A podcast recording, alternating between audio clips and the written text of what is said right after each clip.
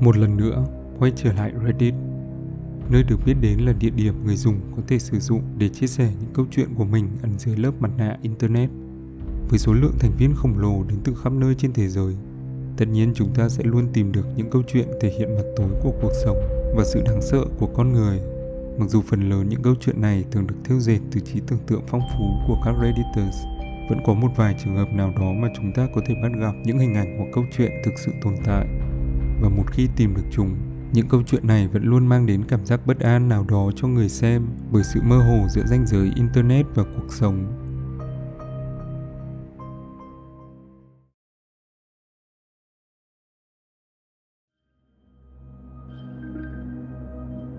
r slash let's not meet là nơi được nhiều người sử dụng để đăng tải những câu chuyện đáng sợ mà họ gặp phải trong cuộc sống về những người mà họ sẽ không bao giờ muốn gặp lại. Đọc các post tại subreddit này, chúng ta có thể gặp được nhiều câu chuyện nói về những kẻ mờ ám, những tên bám đuôi kỳ quái hoặc các vụ án mà nạn nhân chính là những người đăng tải.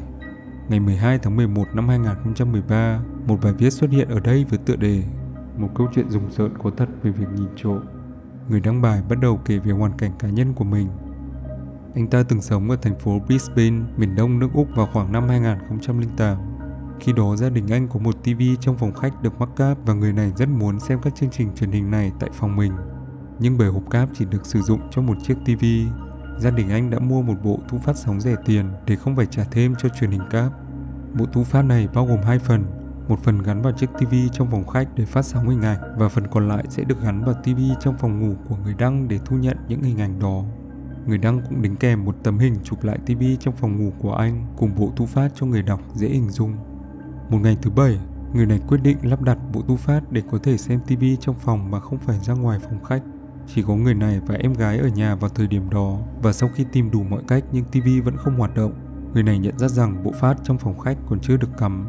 Nhưng ngay sau khi nhận ra điều đó, người này ngạc nhiên khi màn hình TV của anh ta bắt đầu nhiễu động và hình ảnh dần hiện lên. Trong TV là hình ảnh một chiếc giường được đặt trong phòng ngủ khá tối. Tất nhiên phản ứng đầu tiên của người này là vô cùng sợ hãi và ngay lập tức chạy ra khỏi phòng để gọi em gái mình. Ban đầu anh ta nghĩ đó là phòng ngủ của bản thân đang bị ghi hình, nhưng sau khi trấn tĩnh lại và nhìn kỹ hơn, cả hai anh em nhận ra đó không phải phòng ngủ của người đăng hoặc bất cứ phòng ngủ nào trong ngôi nhà họ đang sống. Sau khi cha mẹ của người này trở về, cả gia đình bắt đầu suy nghĩ và cho rằng chắc hẳn tín hiệu này phải được phát sóng từ khu vực rất gần xung quanh ngôi nhà bởi chỉ có như vậy thì đầu thu của người đăng mới có thể bắt được. Khoảng 6 giờ tối, khung hình trong TV thay đổi và một người đàn ông xuất hiện. Gia đình người này nhận ra đây là một trong số những hàng xóm sống gần đó. Cả gia đình đều cảm thấy rất kỳ lạ bởi họ không hiểu tại sao người hàng xóm này lại cài đặt một camera ghi hình trong phòng ngủ. Thiết bị thu phát vẫn tiếp tục bắt được tín hiệu từ máy ảnh trong khoảng một tuần sau đó. Bản thân người đăng đoán rằng có lẽ camera này được sử dụng để bắt quả tang một vụ ngoại tình nào đó xảy ra trong nhà người hàng xóm, nhưng mục đích thực sự của nó đáng sợ hơn rất nhiều.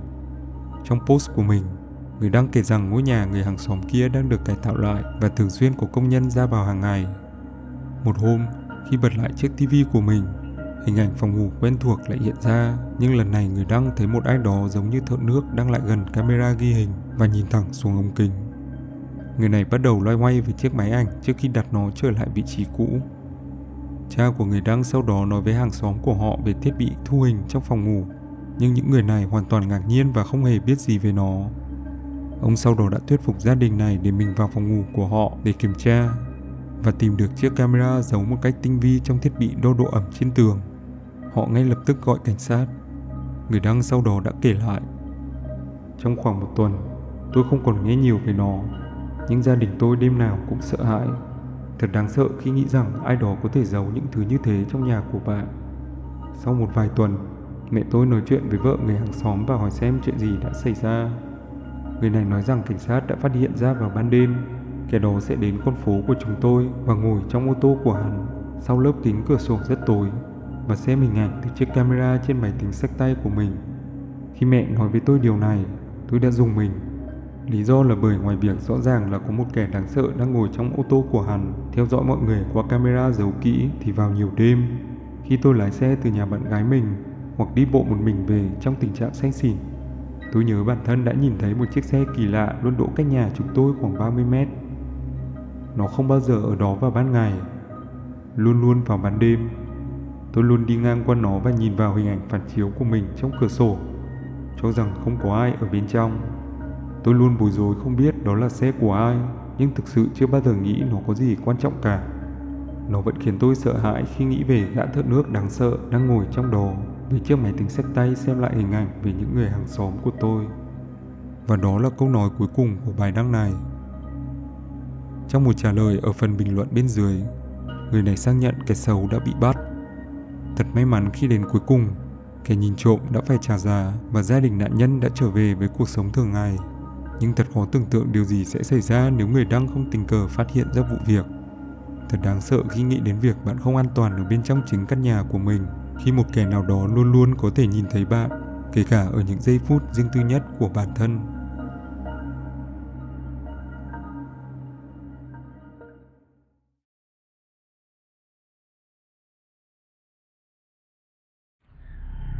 Vào khoảng gần 10 năm trước, một bài viết xuất hiện trên Let's Not Meet với tựa đề Tìm bạn cùng phòng chỉ dành cho nữ. Bài viết đề cập đến một quảng cáo trên Craigslist mà cô gái có tên Amanda đã nhìn thấy trong khi tìm kiếm một nơi để thuê trọ. Đó là một căn phòng với giá 225 đô một tháng, khá rẻ cho khu vực cô đang sống.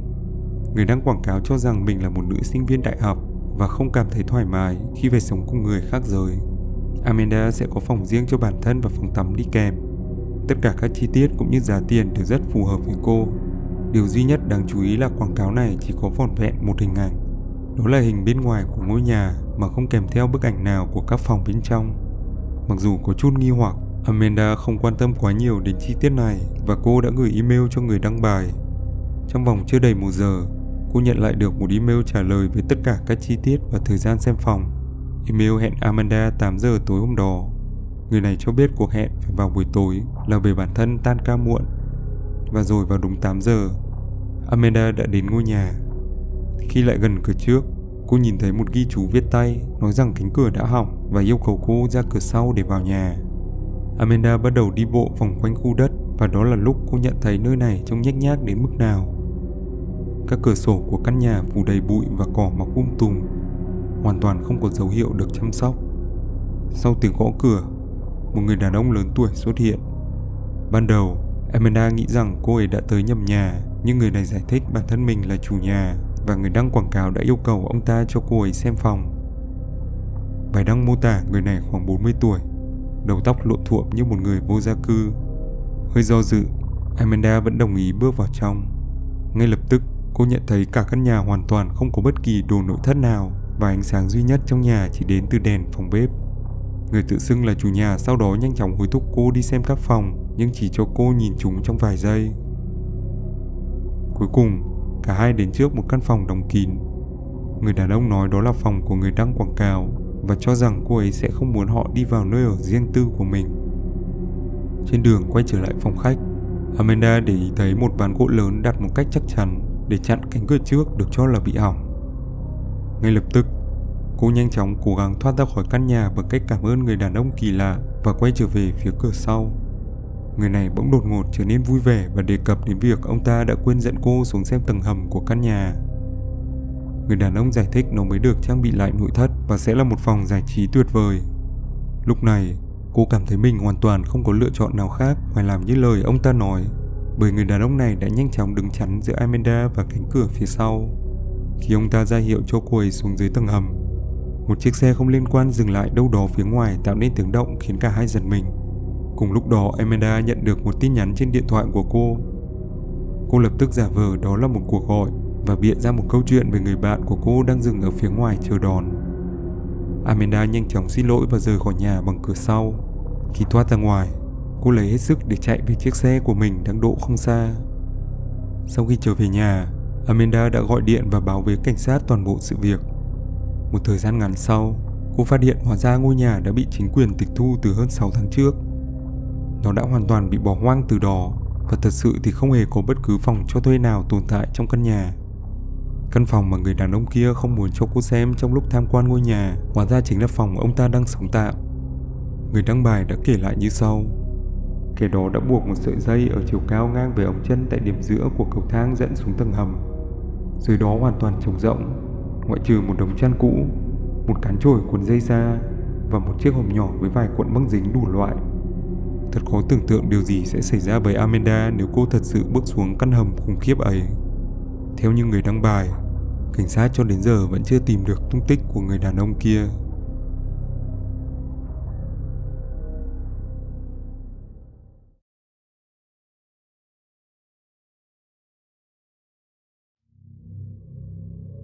Ngày 4 tháng 6 năm 2020, một người dùng ẩn danh đăng một bài viết kỳ lạ lên subreddit RBI, một cách chơi chữ độc lái từ FBI, dùng để chỉ cộng đồng những người cố gắng điều tra tìm kiếm lời giải cho các vụ án hoặc sự việc bí ẩn. Post này có tựa đề Có ai đang biết điều gì đang xảy ra trong bức ảnh này không? Nội dung của nó như sau. Một người nào đó trong group tôi tham gia trên Facebook cho biết một người mà cô ấy quen đã tìm thấy thứ này trong một cuốn sách mua ở Goodwill Cô ấy cho rằng mình đã đưa nó cho cảnh sát.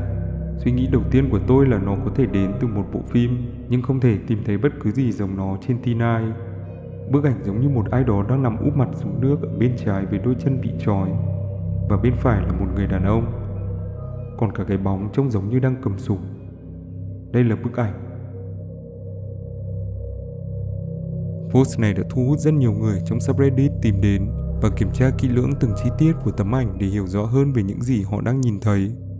Việc đầu tiên họ làm là phục chế và điều chỉnh màu sắc của tấm ảnh để giúp nó trở nên rõ nét hơn. Dựa vào những bức hình mới mà người dùng Entrust Potato phục dựng lại, có thể thấy rõ ràng phía bên phải bức hình là một người đàn ông với hai cánh tay đang đưa ra phía sau lưng.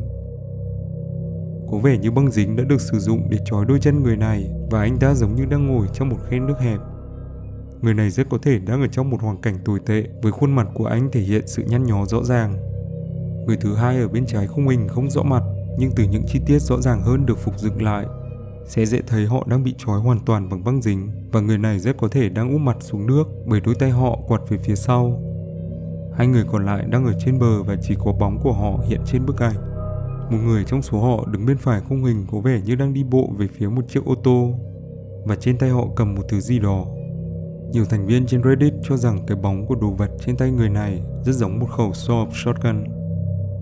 Cái bóng cuối cùng ở phía dưới bên trái khung hình khá nhỏ và mờ nhạt, nhưng rất nhiều người cho rằng nó chính là tròm đầu của người thứ tư tồn tại trong bức ảnh. Với các ống kính cùng một lớp sương mờ trên tấm ảnh, nhiều người tin rằng người chụp tấm ảnh bí ẩn này đang ngồi trong xe và chụp nó qua cửa kính ô tô. Vậy với các chi tiết kỳ lạ đó thì mục đích thật sự của bức ảnh này là gì? Phải chăng nó chụp lại khoảnh khắc cuối cùng của hai con người xấu số? Hay nó chỉ là một trò đùa của ai đó ghi lại hình ảnh bí ẩn để dọa nạt người khác? Trong khi nhiều người còn đang tranh luận về ý nghĩa thực sự của tấm ảnh, một số Redditors đã tìm thấy mối liên hệ của các nhân vật trong hình với một vụ mất tích ngoài đời thực. Nạn nhân là Teddy Franks, người vào năm 1986 đã biến mất mà không để lại dấu vết nào ở thành phố Middletown, bang Ohio. Vụ việc đã diễn ra như sau. Vào buổi chiều ngày 1 tháng 9 năm 1986, Teddy đã cãi nhau với vợ mình và giận dữ rời khỏi nhà, rồi đến gặp em gái của anh là Michelle Lowry. Sau khi gặp nhau, Michelle đưa Teddy đến một cửa hàng gần đấy để mua thuốc lá và khi đến nơi, Teddy đã nhìn thấy một ai đó và trở nên hoảng sợ. Trước khi Michelle kịp dừng xe, Teddy vội vàng mở cửa và chạy nhanh vào một góc khuất trên đường rồi biến mất. Kể từ ngày đó, không ai còn nhìn thấy chàng trai trẻ Mặc dù cho đến giờ Teddy vẫn được cho là đang mất tích, nhiều người thân của anh đã chấp nhận một sự thật rằng thực sự thì anh đã chết. Nhưng Teddy Franks có liên quan thế nào đến bức ảnh này? Từ khi bắt đầu xuất hiện trên Internet, bức ảnh đã được lan truyền gần như khắp nước Mỹ và sau khi gia đình của Teddy nhận được nó, Michelle Lowry cho rằng quần áo của người đàn ông ngồi trong ảnh rất giống với quần áo của Teddy ngày anh mất tích. Với những chi tiết về cách ăn mặc, kiểu tóc cùng chất liệu màu sắc của tấm ảnh, rất nhiều người khẳng định nó được chụp vào những năm 70 hoặc 80, trùng với thời điểm biến mất của Teddy. Sự trùng hợp bí ẩn này trở nên nổi tiếng đến mức một đài truyền hình của Mỹ đã đưa tin về vụ việc.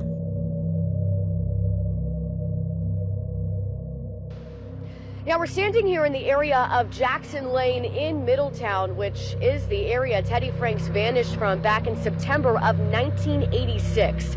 Ever since then, his siblings have been dedicated to try to find out what happened to him. And now they told me they want to know if this photo that was sent to them could be the key to cracking the case.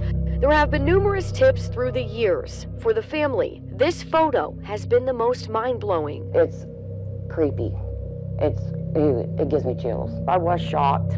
You know, I, I didn't know if it was him or not, even though it looked like the clothes similar to what he was wearing. So far, Teddy's sisters still don't have answers about the photo or Teddy, but they do have a strong suspicion that someone took their brother's life.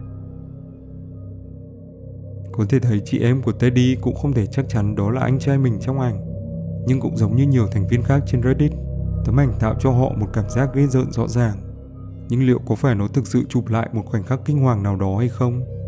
Nhiều người cho rằng thực ra bức ảnh chỉ đơn giản là chụp lại một cảnh quay từ bộ phim Deliverance được phát hành vào năm 1972, khá giống với khoảng thời gian bức ảnh được chụp. Nội dung bộ phim xoay quanh việc một nhóm người đàn ông phiêu lưu vào rừng rậm Georgia và rồi rất nhiều điều tồi tệ đã xảy ra với họ.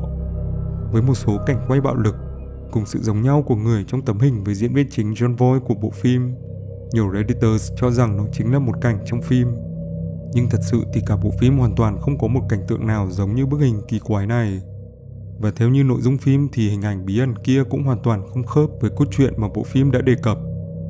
Với những chi tiết cùng nguồn gốc quá mơ hồ của tấm ảnh. Có lẽ số phận đã an bài rằng danh tính cũng như câu chuyện của những người bên trong bức hình sẽ mãi mãi chìm trong bí ẩn.